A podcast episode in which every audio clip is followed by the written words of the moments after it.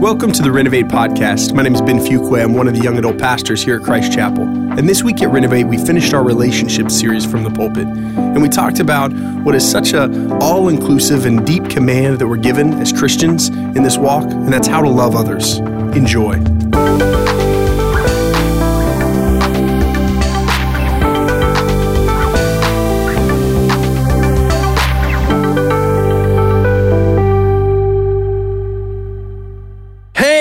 Again, if you walked in late, glad you're here. Um, love you. Uh, excited about tonight. We, uh, we have been in this series um, called The Elusive Relationship, just talking about relationships and what that looks like, uh, whether you are single, whether you're dating, whether you are engaged, whether you're married, wherever you are in that spectrum. Um, it's been fun. Tonight is actually the last sermon that, we're, that I'm going to preach on it. And then uh, next week, I'm really excited. Uh, next week, uh, we're going to have a, a panel up here, two people who I really, really respect a ton. Matt Lance, who is a guy who um, started the Forge Ministry, discipleship guru uh, out at Pine Cove a long time ago. He's now the West Campus pastor here at Christ Chapel. Incredible guy. He wrote a, a thing called the Dating Book, which is kind of like a dating book. If a dating book and a dating blog had a baby, it would be the dating book. That's what would happen. That's what it would look like. Uh, just a really godly guy, ton of respect for him. And then also on the stage will be Amy Foster, who is uh, a minister here to women on staff, incredible uh, speaker of God's word, teacher of God's word, um, has lived a, a, really incredible life of faithfulness uh, to the Lord, has learned a ton, and, uh, and I'm excited about just picking their brain. And really, where we're going next week, just so you know, and so that you can be a part of that starting now, if you aren't already, is uh, man, you guys have been texting in questions. So we've got this number. Uh, we've had it up here the last few weeks. Uh, it'll be up on, on the screens pretty much for the whole night. So if you guys think of questions, if there's tension in your heart, if you have pushback, if you have uh, things that you want us to highlight, especially as we're kind of wrapping up uh, tonight, if you say, man, I really want us to, I want to hear about this, I want to talk about this, I want to be more practical here, or I disagree with this, then shoot us a text message and we're going to try to do some work this week of, of kind of organizing some of that stuff. And, and then that's really what's going to steer our time uh, next week. So it should be a lot of fun, uh, should be a really cool thing to do. So tonight, we're talking about love, which is fun or maybe that's a beating for people in this room. I'm not sure. We'll see. Um, I think by the end of the night, it should be really, really fun uh, and hopefully really, really worshipful. Uh, to recap kind of where we've been, we've talked about um, seeing the purpose of marriage and relationships correctly. We've talked about evaluating properly uh, throughout throughout dating and pursuing and all that kind of stuff. And we've talked about how to proceed wisely in relationships. But here's the deal 1 Corinthians 13, 1 through 3 says this. Paul says to the Corinthian church, he says, If I speak in the tongues of men and of angels, but have not love, I am a noisy gong or a clanging cymbal. And if I have prophetic powers and understand all mysteries and all knowledge and have and if I have faith as so to remove mountains, right? So every spiritual power that can be in existence to the nth degree, but have not love, I am nothing. If I give away all I have, and if I deliver up my body to be burned but have not love, I gain nothing. I don't care how good you are at evaluating the opposite sex through a biblical lens, through the whole dating thing. I don't care how much practical wisdom you implement in relationships you are in if you do not have love or know how to love or are loving the way Christ calls us to love in relationships, then Paul would say all of that practical wisdom and tips and evaluation and things that you learn and dating books that you read without love is a waste of time. And what a waste, Paul would say. Uh, if you do not have love, we are a a noisy gong or a clanging cymbal. Tonight, that's what we're talking about. We're going to talk about love. We're going to scratch the surface, surface of this very deep calling that we all as Christians are called to. If you are a Christian in this room, and if you're not a Christian in this room, I love that you're here.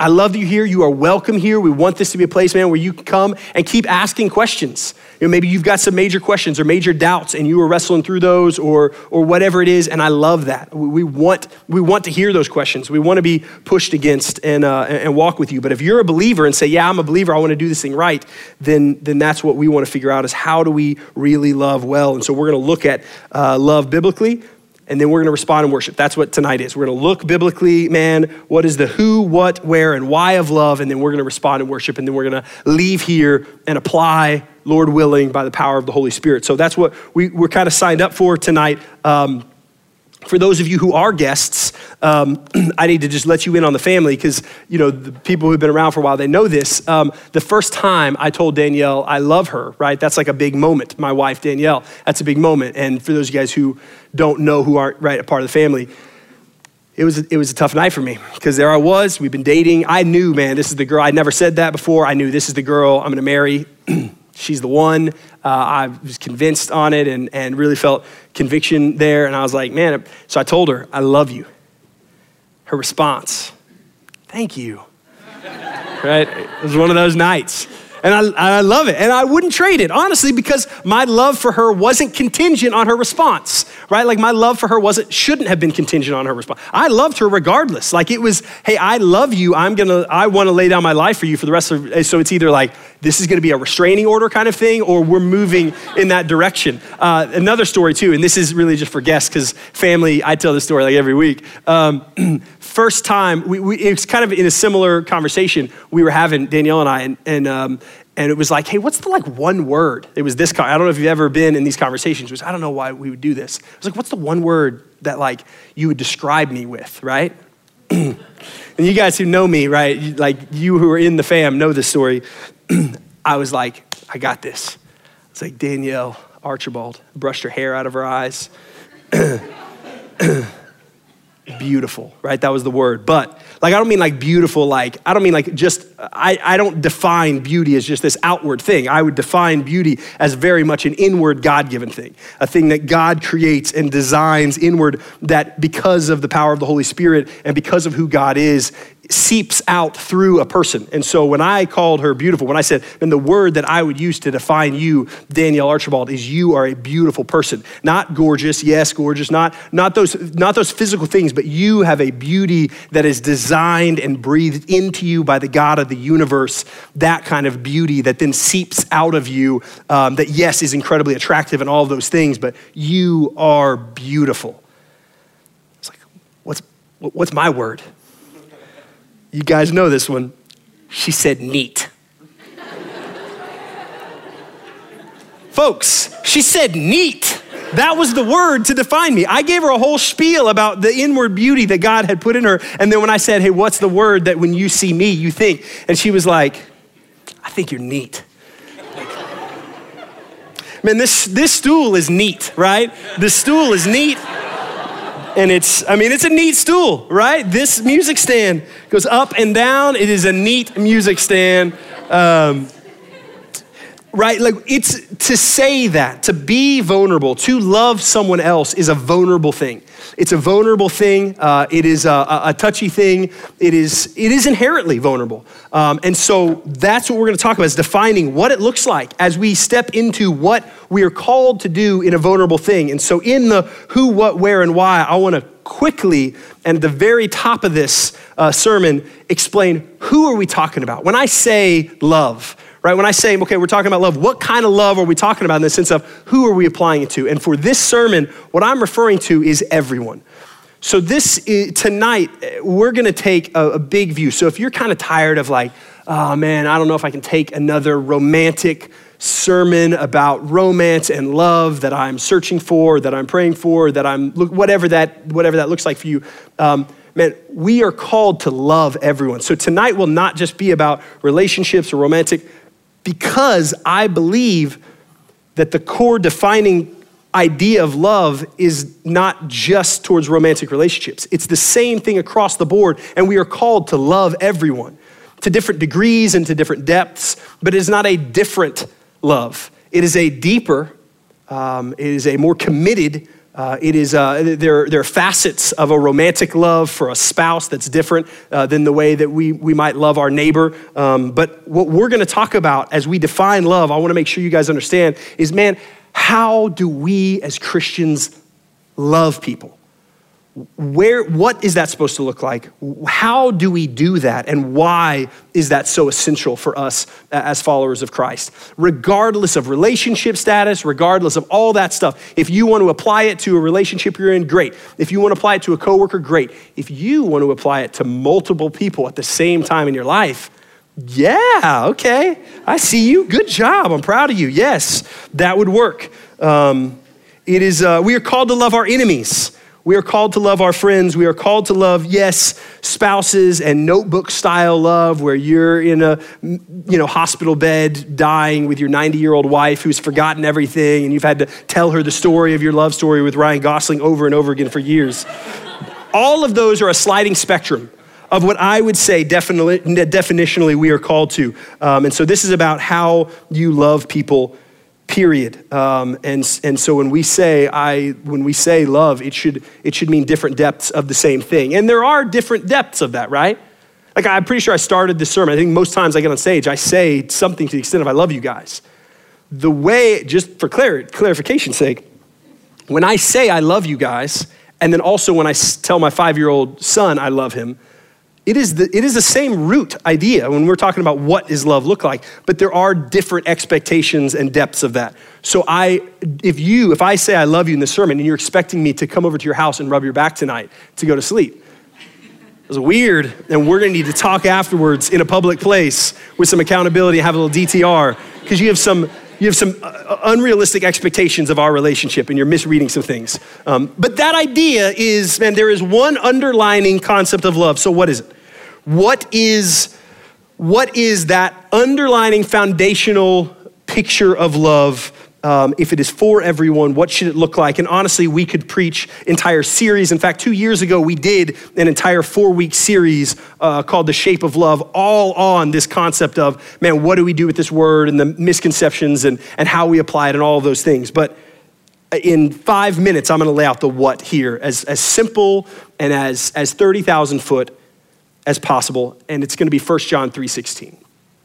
1 John 3:16 says, By this we know love. First John is such a great book in, in this context. In, in the gospel, in, in John, right, this disciple of Jesus, unpacking really what it looked like to walk and then what it looks like to love Jesus. And then when that happens, how that affects loving everyone else. And he says in verse 16, by this we know love, that he laid down his life for us and we ought to lay down our lives for the brothers. The what of the love that I believe Scripture preaches and professes, foundational to the idea of love, the simplest definition I would say is this 1 John 3 this is how we know love, that He laid down His life for us. Love is sacrifice. Love is sacrifice. I would argue that if you try to define love, without the foundation of your definition being rooted in the idea of sacrifice, uh, you have misdefined it. You there's lots of other adjectives we can give. Love is patient, love is kind, but all of those things are different, different aspects of, I would say, a foundational level. Sacrifice has to be at a root of our definition. If we say, man, we're followers of Christ, we submit to Him, we submit to how He designed this thing to work. Love is sacrifice. Jesus in the garden before uh, he was crucified, before he was arrested uh, and, and crucified, in anxiousness, sweating blood, went before God the Father and said, If there is any way, if there is any way this cup can pass from me, if there's any way this cup can pass from me, please. He was begging the Father if there's any way I do not have to go to the cross, then please would you allow it? We know love because 2,000 years ago, we have a Savior. We have a God who put on human flesh, who lived this perfect, holy life and was, and was God in man, was incarnate with, with man, and lived this life. And because of the sins of the world and our sins, was arrested, lived a just, perfect life, was tortured, was stripped naked, was mocked, and hung on a cross and laid down his life willingly. not because he wanted to, not because he was looking for hero status, but because he loved. By this we know love, that he laid down his life for us. If we don't understand the sacrifice of Jesus, then we have limited ourselves of our ability to understand and experience and express love. That is how we know love. When I say I love my wife, that should be a picture of I would sacrifice for my wife. That's, that's what that idea should mean.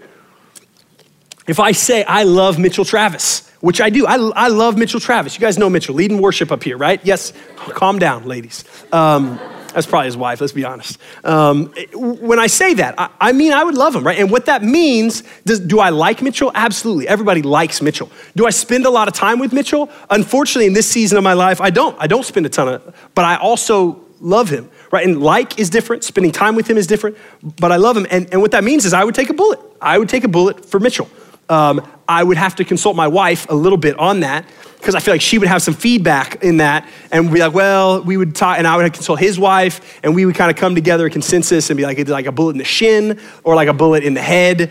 And that would be a depth of like, we'd have to figure that out together, right?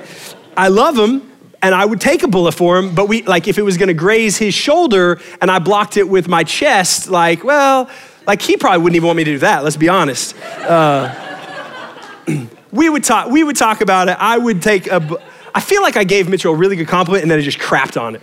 Um, you get the idea, right? Sacrifice, sacrifice is fundamental. When, when we say love, what do we mean? We mean sacrifice.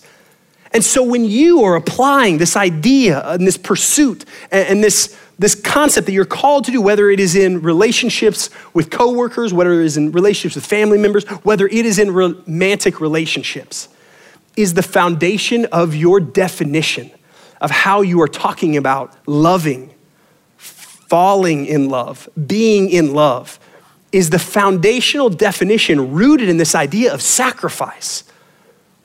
Or is it rooted in, in selfishness? Is it accidentally and incorrectly rooted in selfishness or self glorification or immediate gratification or, or whatever it is? Um, the depth changes.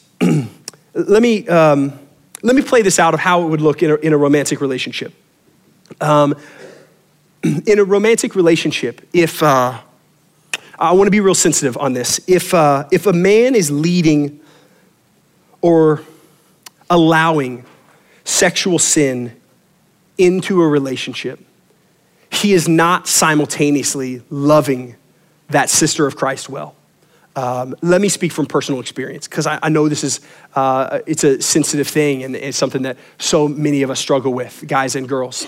Um, man, and I alluded to this a little bit in this series too in my pursuit and dating of Danielle, man, there were seasons where I was really pursuing her in this really godly way of getting to be this illustration of Christ and loving her in this very uh, selfless, sacrificial way. And then there was other seasons in our relationship uh, where because of my spiritual immaturity and my immaturity just across the board and my pride and my lack of depth and understanding of who Jesus was and my depth of understanding love and being able to, to do that well, uh, there was selfishness built into that relationship in ways I led her. And there was sexual sin that I sowed into our relationship and I allowed to happen into our relationship. And man, that was really dark seasons for us in our relationship. And man, this woman who by the grace of God, we've seen healing and we've seen freedom and restoration for all those things because that's who our God is. Um, and, and, so many of us know that and we, we claim His grace and we run into sin willingly because we know we've got this grace bailout card. And yet, what that is is so unloving and such a misunderstanding of what love is. And man, I, in my immature leadership as a, as a 21 year old, when I was uh, dating Danielle in seasons, uh, there, was, um, there was sin that really affected her walk with the Lord.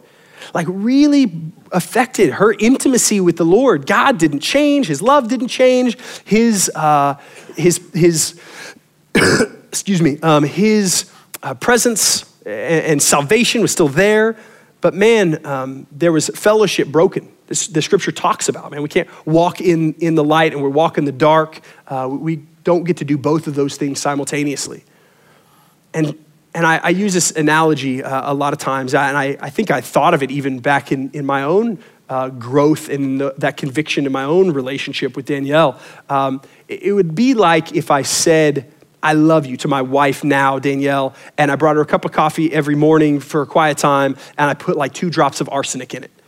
You know, and I said, Hey, I love you, sweetheart. And I brought her a cup of coffee with just the right amount of creamer that she likes, and then just, just enough poison to just make her sick. Not kill her, but just to constantly just kind of make her sick and, and, maybe do some real damage in, internally in her. And, it, and that would be such a counter. You, you would see that play out if you ever saw that or knew somebody, and you would think, how, how backwards is that? I, that doesn't connect. You don't actually, oh, I, I love you. Here is a cup of, po- I love you, but I'm poisoning you. Um, and, and so, so much of how we have to interpret love as believers is, man, is our love selfish? Or is it sacrifice?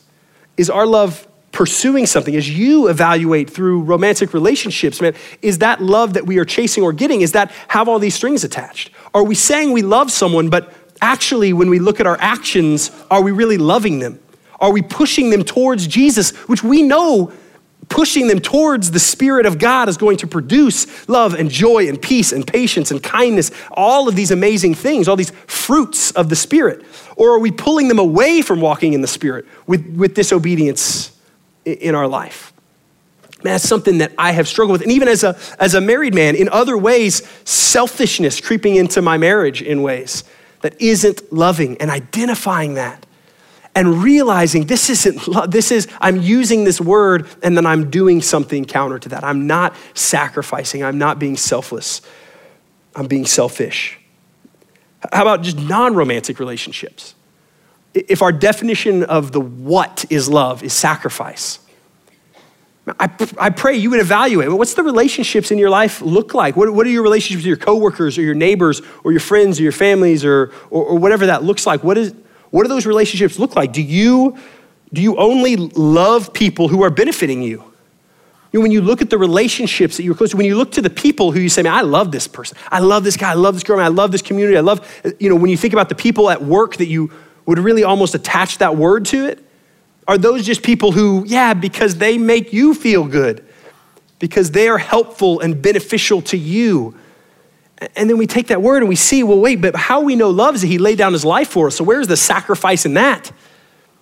Where's the sacrifice in just loving people who benefit us and make us feel better? Our understanding of this concept of love is everything. Do we have a proper perspective and understanding of the what love is?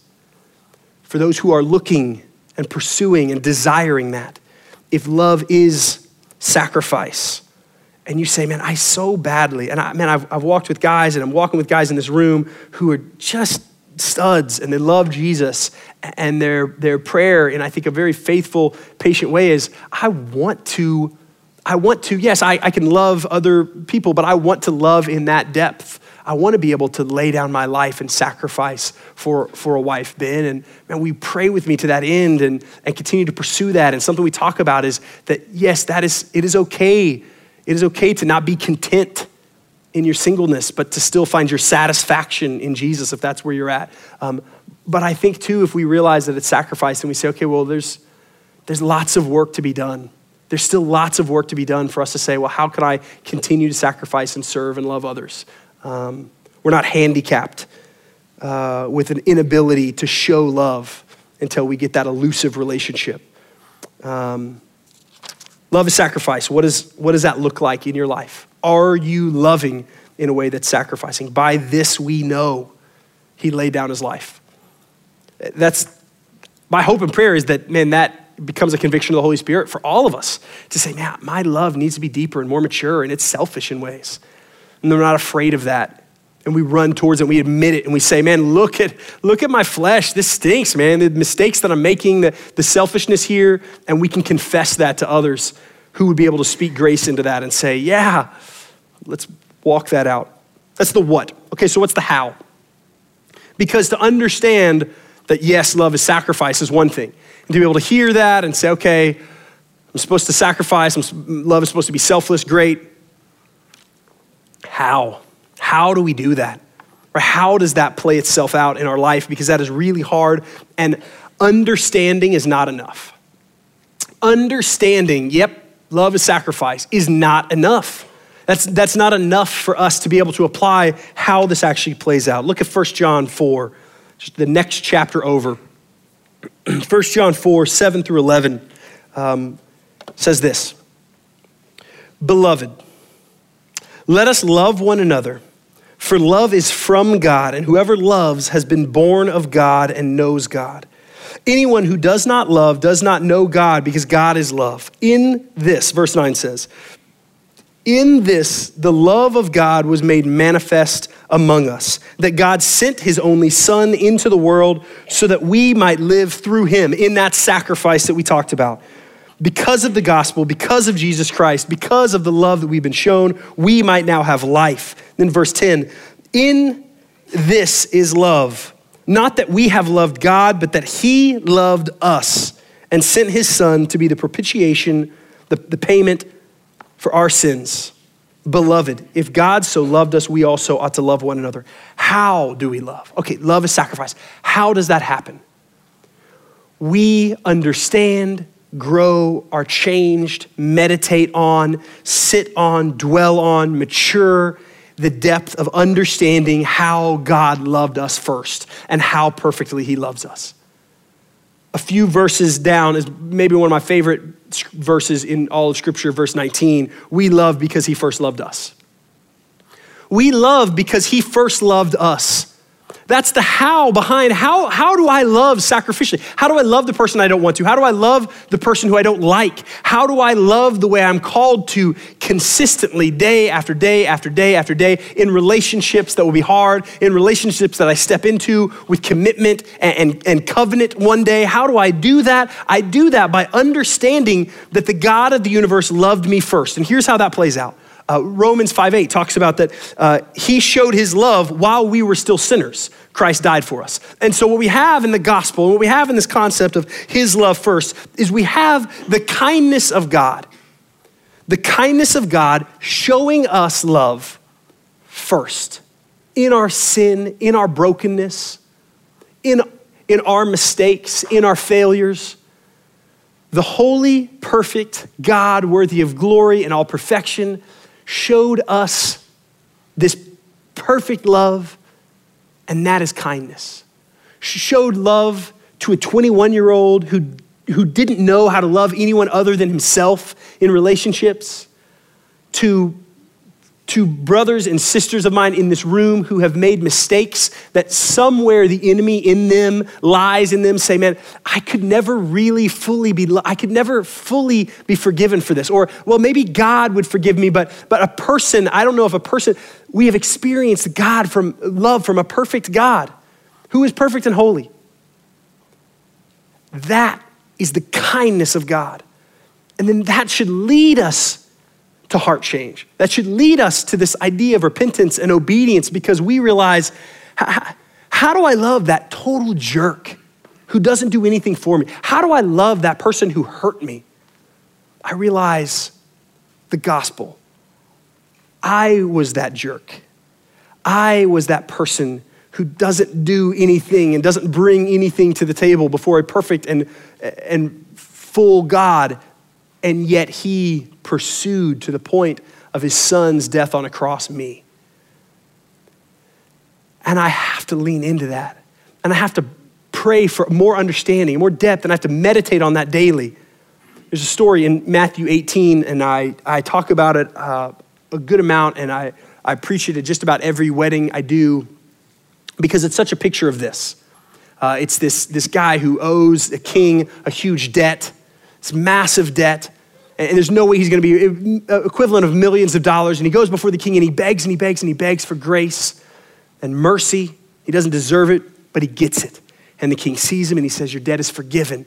And that same guy who got a million dollar debt forgiven walks out of the king's castle into the streets and finds a servant in his court who owes him the equivalent of 50 bucks to, to the scope of the debt that was just forgiven, owes him an equivalent of about $50, and takes that servant and puts his, his hands around his neck and strangles him and says, You will pay me every last dime or I will throw you in jail. And the servant begs for grace and mercy and grace and mercy. And he says, No way, I'm throwing you in jail.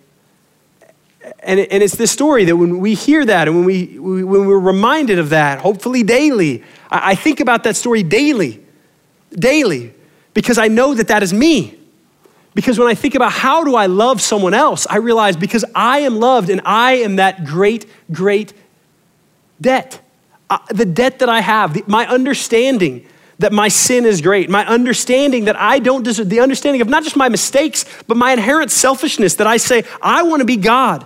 I say to the God of the universe with my actions often, forget you, God. I want to be king. I want to be the ruler of my own universe, and I want to be in control, not you, the designer of all and the one who gives me life. Get out of the throne. That's where I belong. And it is this wicked heart that we have. And yet, we have a God who says, Yes, and yet I will forgive you to the point of my son's death. And that should move us. And we should think about that debt that's been forgiven. We should, be thinking, we should think about the new heart that we've been given. And we should meditate on that and we should dwell on that and we should remind ourselves of the gospel and the parables and the stories of that daily. And we should remind ourselves that we love because he first loved us. And so when we ask the question, but how do we love people that are hard to love? How do we love when it's inconvenient? How do we love in a way that's sacrificial? We remember, and it can only come from understanding how we've been loved. It can only come from understanding the depth of how we've been loved. And that's where our love comes from. That's how this sacrificial love should play out in our life. Um, if we know Jesus, and, for those who are in this room that, yeah, known Jesus their whole life and have preached the gospel, and are we moved? Is this another night where we are moved and stirred, or is this a night where we have become uh, callous to the love of Jesus Christ. And then we wonder why there's selfishness and we wonder why our love is stale. If we know Jesus, how do we not love radically? If I really knew Jesus deeper and deeper, how would I not want to give my life away for other people? How would I not want to lay down my life for other people because of what has been done for me and in me and through me and the new heart and the new life and the, the, the new righteousness that I have been given. And if you are in Christ, what the gospel purchases that you have been given. If we know Jesus, how do we not love? So, why? Why do we love? Last point, and then we're going to just respond and worship for the, for the rest of the night. Um, why? John 13, 13 uh, 34 and 35 says this John says, A new commandment I give to you, that you love one another. Just as I have loved you, you also are to love one another. By this, listen to this, by this, all people will know that you are my disciples if you have love for one another. We're called to love the who, we're called to love everyone. The what, we're called to love in a sacrificial way. The how, because we know how we have been loved. But why? Why are we called to love? Why are we commanded and told? And why is that a part of, of the ordinances that God has sent us out as, as if we're Christians to do? By this, all people will know that you are my disciples if you have love for one another. Because he says so, yes, but also for God's glory. We're called to love other people for God's glory because this thing isn't about us.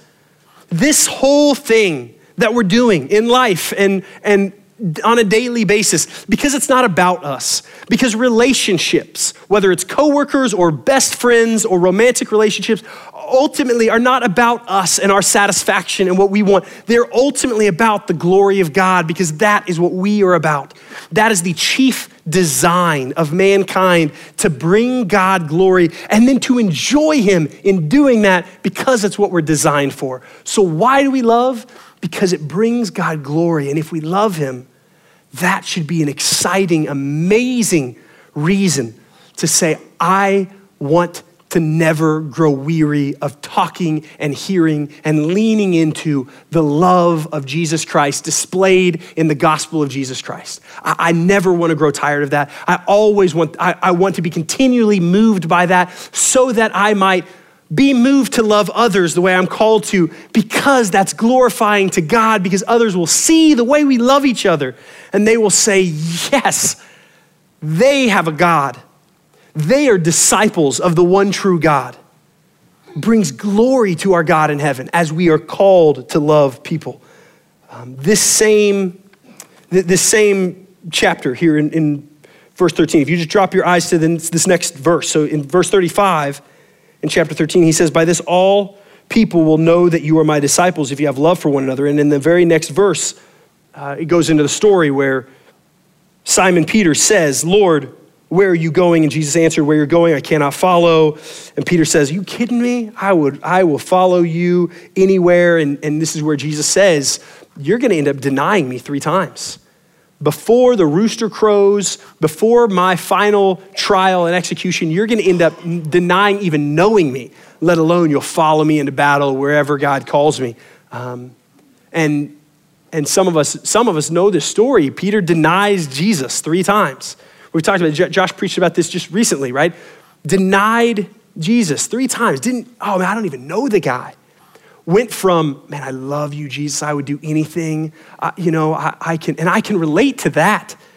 I don't know about you guys, I can relate to that. I can relate to being this follower of Christ who can sit here in a worship service and sing my heart out and sit in the back and worship this God and say, Yes, I love you, I love you, I love you, and then walk out and three days later find myself in the most selfish act or, or be a total idiot and, and cruel to somebody or, or be completely prideful in my own desire for my own glory or whatever it is. Insert any given sin that I'm capable of.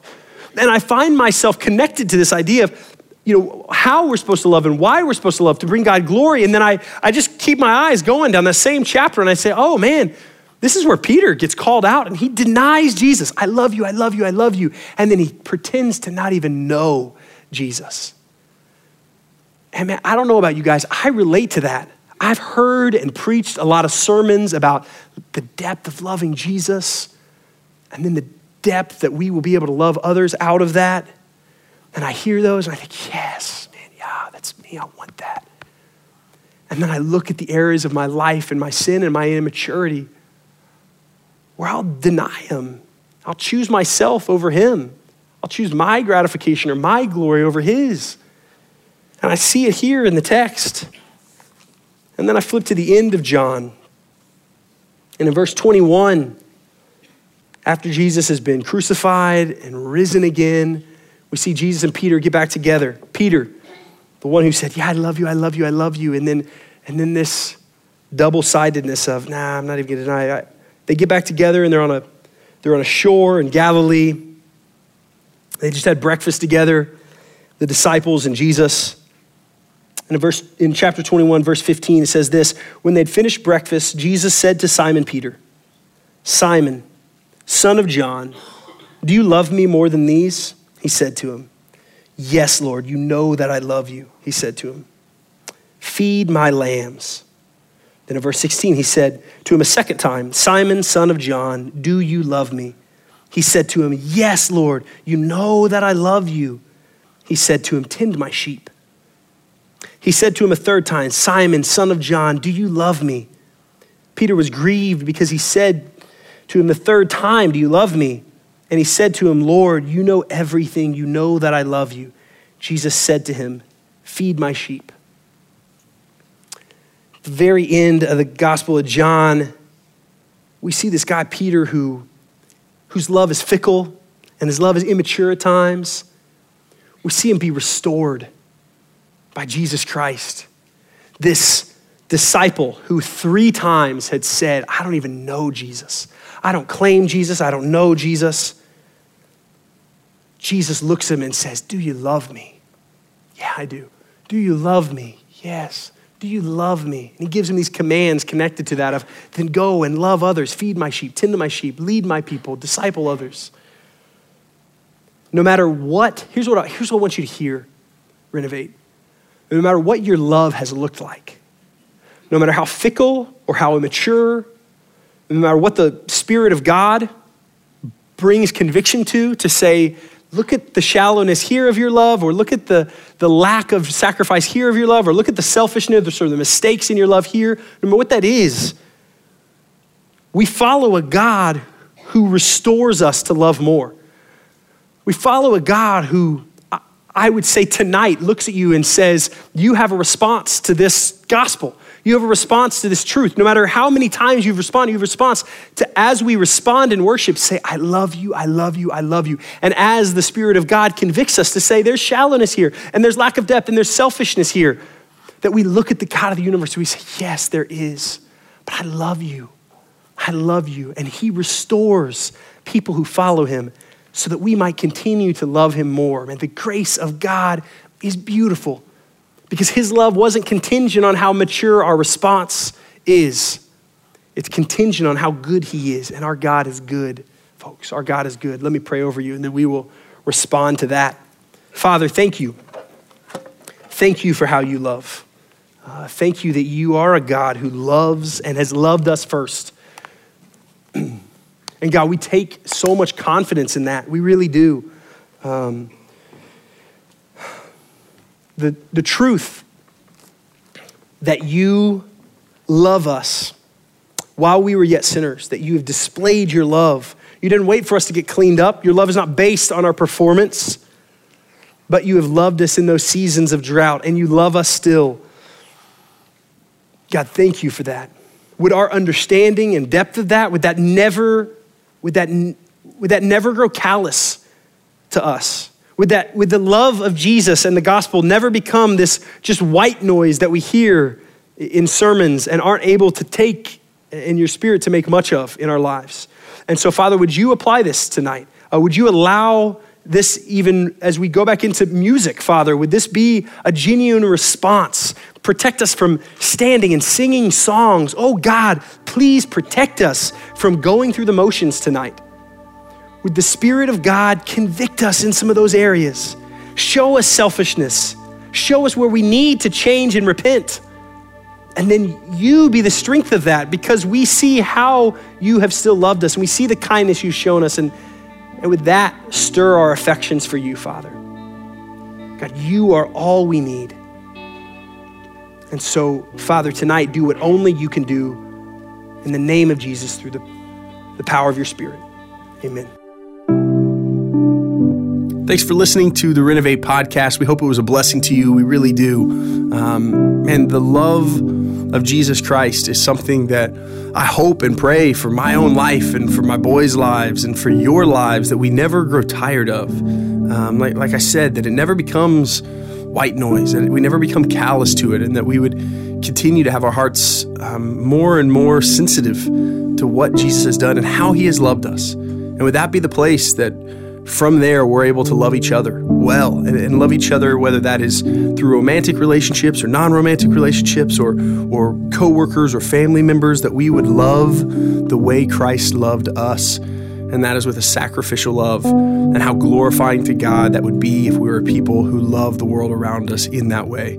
Uh, that's our hope. That's our prayer. We'd love to connect with you, so reach out to us, renovatefw.org, if there's anything we can do for you. God bless you. Have a great week.